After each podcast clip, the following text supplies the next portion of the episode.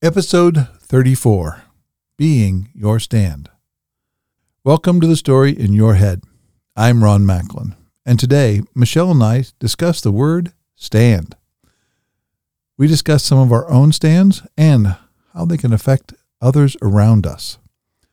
We also talk about different techniques to recognize when you aren't living your stand and how to resolve this so that you can live in calmness and peace.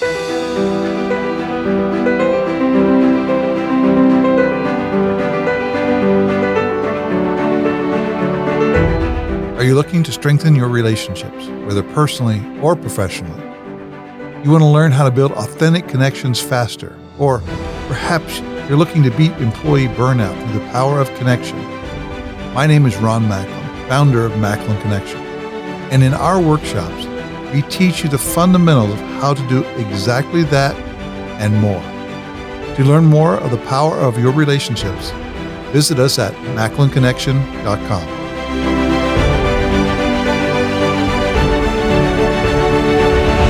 Welcome to the story in your head. I'm Michelle Mosolgo. And I'm Ron Macklin. And today we're going to talk about stand. So I looked up stand in uh, handy dandy internet and I was curious to see what I came up with. And there was two things that intrigued me a little bit. One, it had stand listed as a noun and it had stand listed as a verb. And I was like, huh, I never really thought of it that way. So let me tell you what it says. So a noun an attitude toward a particular issue, a position taken. Okay, got it. But it's also a verb, and it has to be situated in a particular place or position, to be. So I start thinking about that, and I'm curious, Ron, what does that trigger for you, and how do you hold stand? What is it? Is it a noun? Is it a verb? Yes. Is it something else? Yeah, I, yeah. So, sorry for the glib answer there. It, it is for me. It is both and I use it that way when I'm writing. But as I'm thinking about it and holding it, it's it's only a verb. It's around the action that I take by being my stand. And I when I look at those two distinctions that you or two definitions that you brought forth, I kind of combine those two together because it is like your view towards something. It is like in that space, but it also is it is how you orient yourself. The most powerful part of my work on stand was when I discovered that I was always being my stand. I mean, there was a, there was like, before you were going, oh, well, that's not who I really am. Like, that's not what I'm really doing. Or that's not who I want to be. But when I resolve to say, I'm always being my stand, then I can begin to look at it from like an assessment of like, do I like that stand? Do I want to continue that stand? Many times what I noticed was I was in the middle of being my stand and I didn't even know that I had made up that that was my stand. Somewhere when I was somewhere five, seven, nine, 15, 21, 25, 27, whatever the ages that I was, I made up some story that this was what was the best thing for me to do. And I don't know that I said, like reflected on goes, no, let me think about this. Would this be a good thing for me to do? Right? No, just like, oh, that worked. It's now part of me. And I made up all those stories and I lived from them without even knowing that I had made them up. Once I began to say, I'm always being my stand and I can create a new stand, then I could notice the stand that I'm being in the moment and choose it or not. So to me, it really comes down to it is a verb, although a lot of people hold it like a noun, like it's fixed and permanent, versus it's a creation of yourself. Do you have an example of something that has modified over your life, like a piece of your stand? Because you said, right, it, it can be modified, it can be recreated or changed because the world and you change. Mm-hmm. So, is there something you can think of? Yeah. So, when I was younger and playing sports and going to school and competing for grades and all that, I really had part of my stand was I had opponents, and, and for me, those showed up like enemies. Like they really were my enemy. I was trying to beat them, right? To get my grade, to get my on the on the first get on the team, then to get on the st- first team, and then to start, and then to and my comp my, my enemies kept changing, right? Because then like there was a moment when it was like I just want to be on the team, right? And then the second I got on the team, it was like, okay, I want to be first string? So now I was before I was competing against all the people who didn't make the team, and uh, who made the team, and then I was competing against everybody else on the team, right? And then we went into competition, and all of a sudden this new distinction called all conference, first team all conference showed up. I wasn't even competing against my team anymore. I was competing against all the other people who played my position in the team on all the other teams that I played against. So I always had this person that was my enemy, and they were out to get me, and I was out to get them. And my stand was like to be all in, to be the best I could be, and, and everything I could, I could beat them. And my stand shifted when I moved into a space where, like, how do I help people become powerful? And I found it was I had this distinction of this whole group of people, because of the story in my head, I had a whole group of people that were my enemies. And I was always looking for who are my enemies. And when I shifted my stand, like I noticed it, I shifted my stand to, oh, these may be my competitors. They may be somebody I compete against, but they're not my enemy. And my stand shifted to where I could now see, because before I couldn't ever see that they were afraid. And now I could see that they're afraid because they're not my enemy anymore. They're my competition. And sometimes the people who were my competition became my ally. So, real quick, I was at junior college. I played against a guy named Rennis Reed. We both went on to K State. So now the two of us who used to compete against each other, and he destroyed me most of the time, and we were roommates. We were best of friends. And it was so revealing for myself to get to know him as a human, as a friend, as somebody I trusted and I really enjoyed being with him. And I kept remembering back to, oh man, I used to hate that guy because my stand was he was the enemy. And I find myself like that's still in my story is to notice people and go, oh, are they my enemy? And I go, nobody's my enemy. Now, there may be somebody out there, and I'm okay with the fact that someday I may get surprised by somebody who's actually an enemy. What I really hold is everybody out there is somebody who I can learn from everybody out there is somebody I can work with. And I'm okay with competing against people in the world because it makes me better. I think it makes them better when we're in competition. Mm-hmm. Yeah, it always brings the story to me, especially in sports, friendly competition, right? And even in business, right? So when you're working with a company that is a competitor, we would collaborate with them all the time. It doesn't mean you're not in competition. So I have one that that I wonder for myself. I've been thinking about this one for a stand, and if you're open to working it for me, yes, just to, it might help me to work through it. All right, so this is having to deal with my mom. So when, as most people, right, your parents get older, and as my parents are getting older, I always made a commitment to my dad that I would take care of my mom. I didn't know what that meant, but I'm like, okay, fine. I really wasn't too concerned about it because his health was so much better than hers until one Christmas I noticed that's not the case anymore. And then he passed away that following January. So I had this promise sort of in my head. And so Said, okay, I'm going to take care of my mom. I left her in the house. I brought aides in. Total disaster. That was not going to work, right? She just wasn't doing it. And what I didn't realize was how far along her Alzheimer's was. And when you have people with cognitive issues, right, the whole game, I learned a lot changes. So I brought her up to live with me. Her health wasn't great. I figured, yeah, fine. I can uh, I can deal with this for 18 months. And five and a half years later, right, she passes. So we've had quite a bit of time to work with her. And the one thing I always held, and I think this is a stand, and, and I'll tell you why I think, is to for her to create a stand for her to produce a dignified end of life. I figured that's the best gift I could give her and would fulfill on my promise to my dad to take care of her. I didn't know what that meant. And in the beginning, she could help me to determine for her what that meant. But as her cognitive abilities shifted, right, I had to make more and more of those decisions. And there are things when you get towards that end of life, especially with Alzheimer's, that are jobs that you need to do that you do not wake up in the morning thinking, I want to do this. Right. And so I always had that in the back of my mind that to give her a dignified end of life.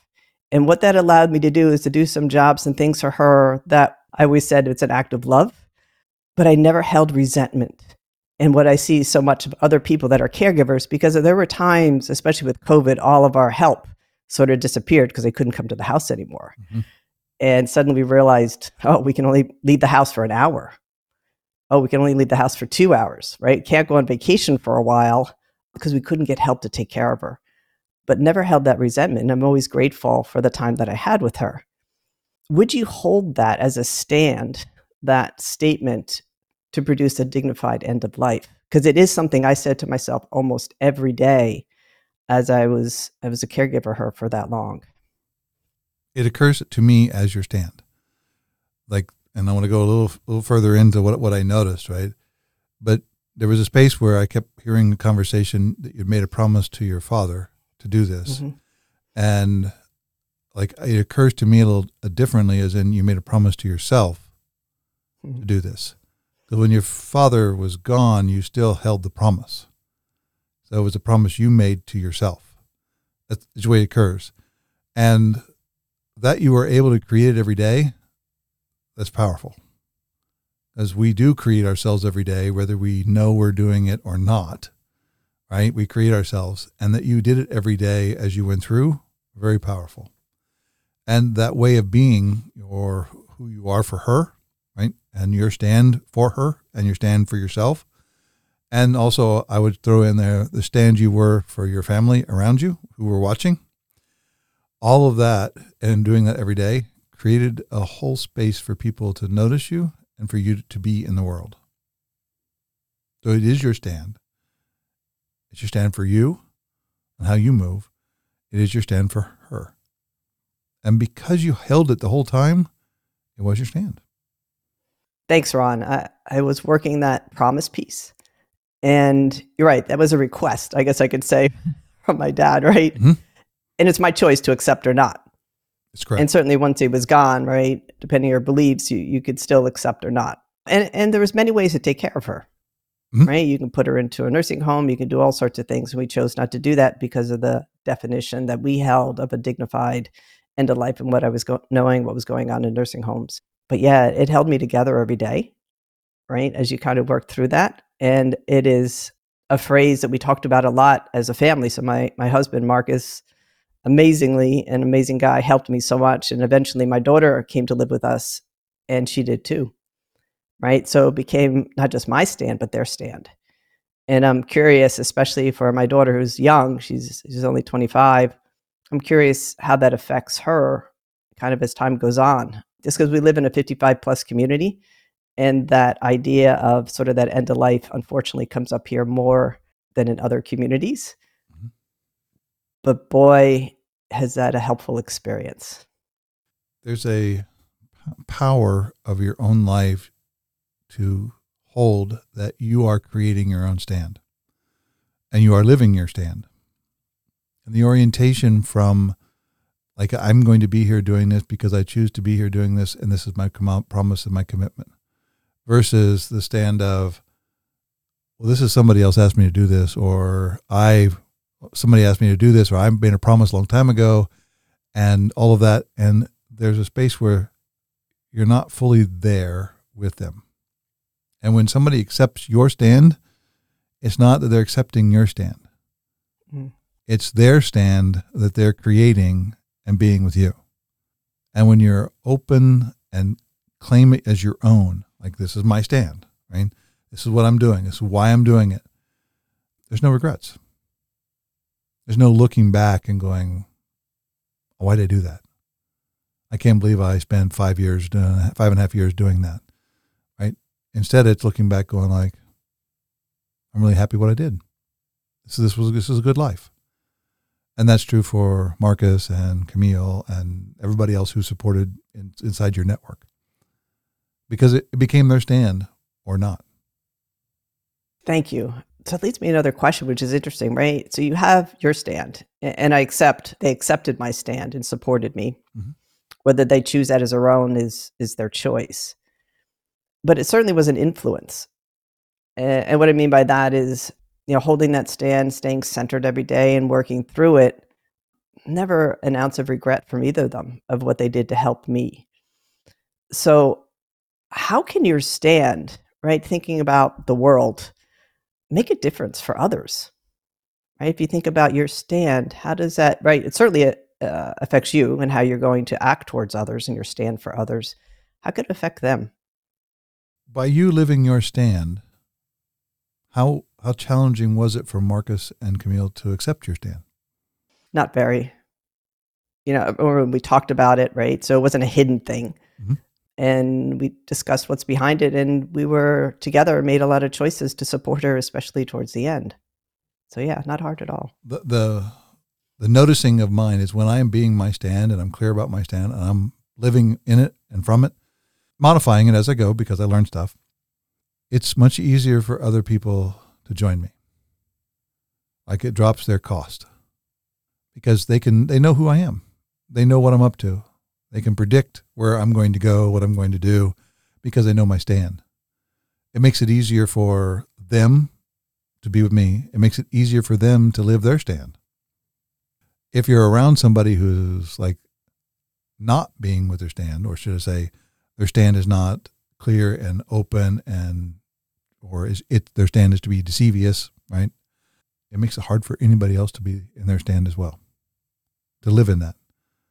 Their stand can become something like watch out. Their stand can become careful, careful, right? Their stand is watch out for that one over there too, right? And what that does is it doesn't open up any kind of vulnerability.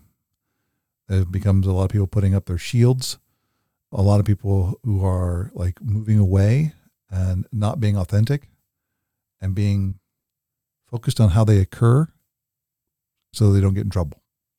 And so being your stand can make it much easier for other people to be their stand. They're being authentic, being real, which comes with all the strengths and all the fun, all the cool stuff, and all the weaknesses and flaws and all the uh, all bad stuff. Because you're authentic and you are your stand. Is there somebody in your life who you knew who really had a stand and lived by it? And what did you notice about being around them? I'm just trying to think through.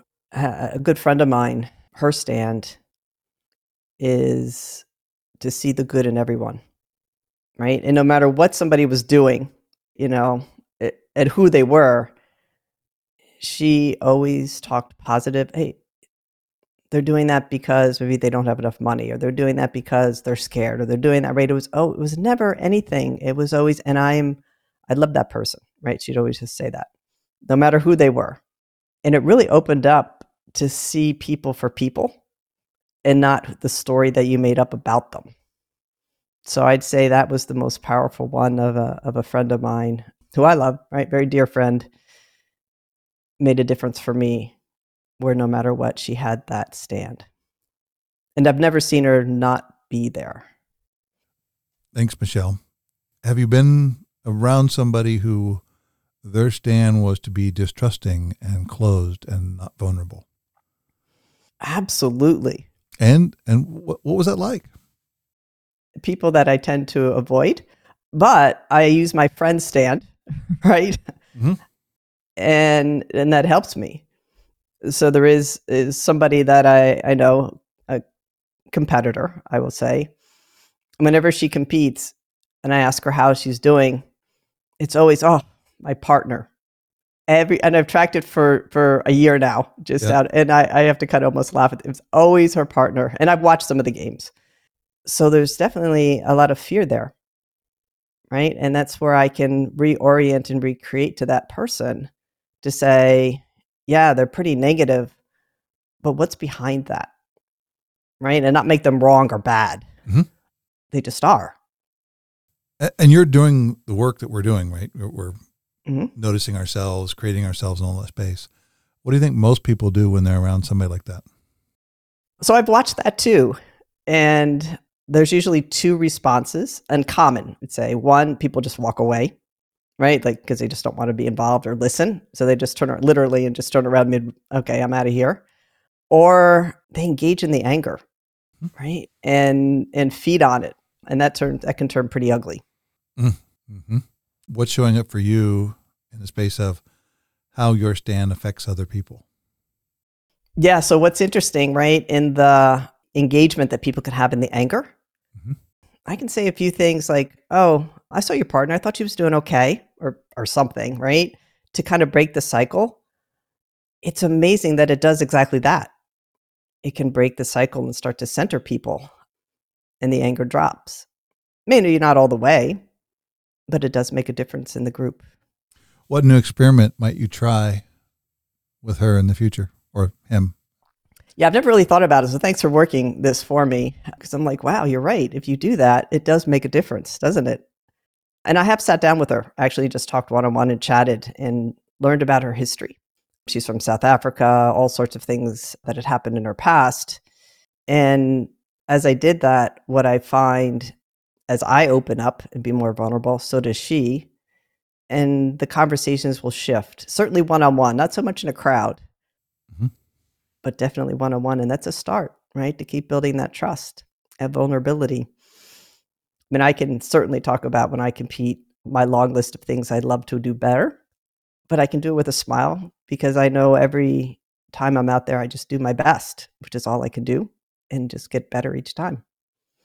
I want to not step over the. You brought the word vulnerability, and and to be vulnerable as in being a part of your stand. A common assessment of vulnerability is spaces where you're weak, and I hold it differently. Mm. I'm working it differently. It's not where I'm weak; it's where I can be courageous. So those are the areas that occur to me, right, as some place to step into. The reason that I'm weak in those areas I'm holding is that I haven't spent much time in them. And if I can be vulnerable with somebody else, what happens? And every time I do that, what I notice is they're not thinking about or acting from my weakness. They're looking at their own. And I notice that when people are being vulnerable with me, uh, I'm listening to them and I'm also thinking in my head, oh God, that's me. That is so me. That I do that. And that means in some ways I'm listening, in many ways I'm not. Because I'm in my own head looking at that is me too. When two people have a common story that they are a certain way or are being a certain way and they have the assessment they're being the same way, it pulls them together. It makes it easy to talk. The barriers come down. You think of all kinds of metaphors in there, right? But it just opens up communication to where you can talk and be yourself. And that's one of the things that I value about my stand is just to be myself. That I'm enough. And that's not always easy to hold. But I found it to be very peaceful when I do. Yeah, thank you. I find that vulnerability discussion usually is followed by a lot of silence.